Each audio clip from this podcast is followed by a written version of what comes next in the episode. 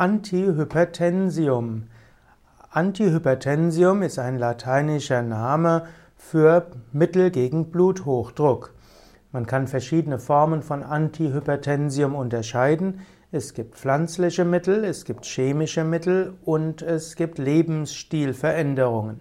Im engeren Sinne ist Antihypertensium der Ausdruck für schulmedizinische Mittel und dort gibt es mehrere Arzneimittelgruppen. Wenn du auf unseren Internetseiten nach Bluthochdruck schaust, dann gibt es dort auch ein paar mehr Informationen.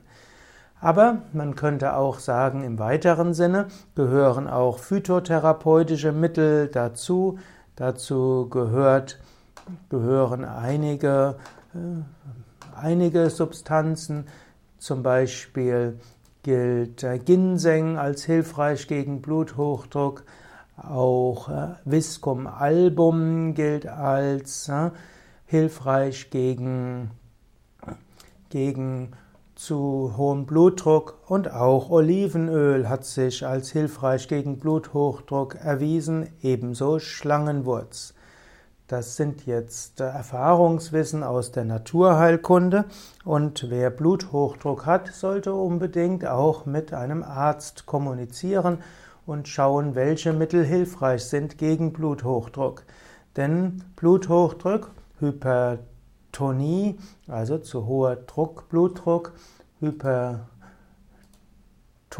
kann große Probleme verursachen, insbesondere kann Hypertonie, Schlaganfall, Herzinfarkt verursachen oder auch Platzen der Gefäße in den Füßen und Waden, sogar Nierenschädigungen und Augenschädigungen sind möglich.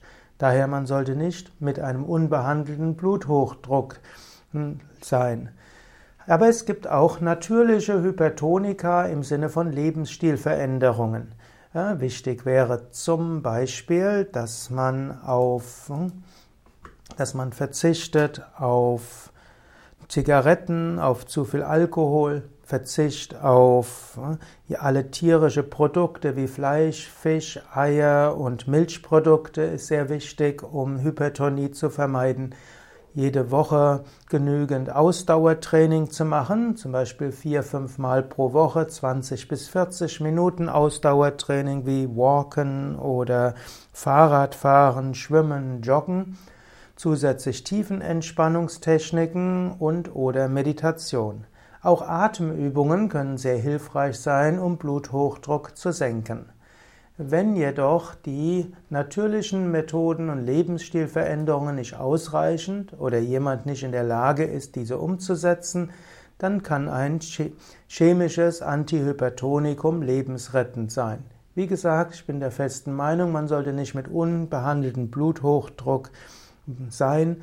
Man sollte Rat, den Rat eines kompetenten Arztes eines entweder Hausarztes oder besser noch eines Kardiologen einholen, um zu schauen, welche Lebensstilveränderungen und welche Antihypertonika angemessen und hilfreich sind.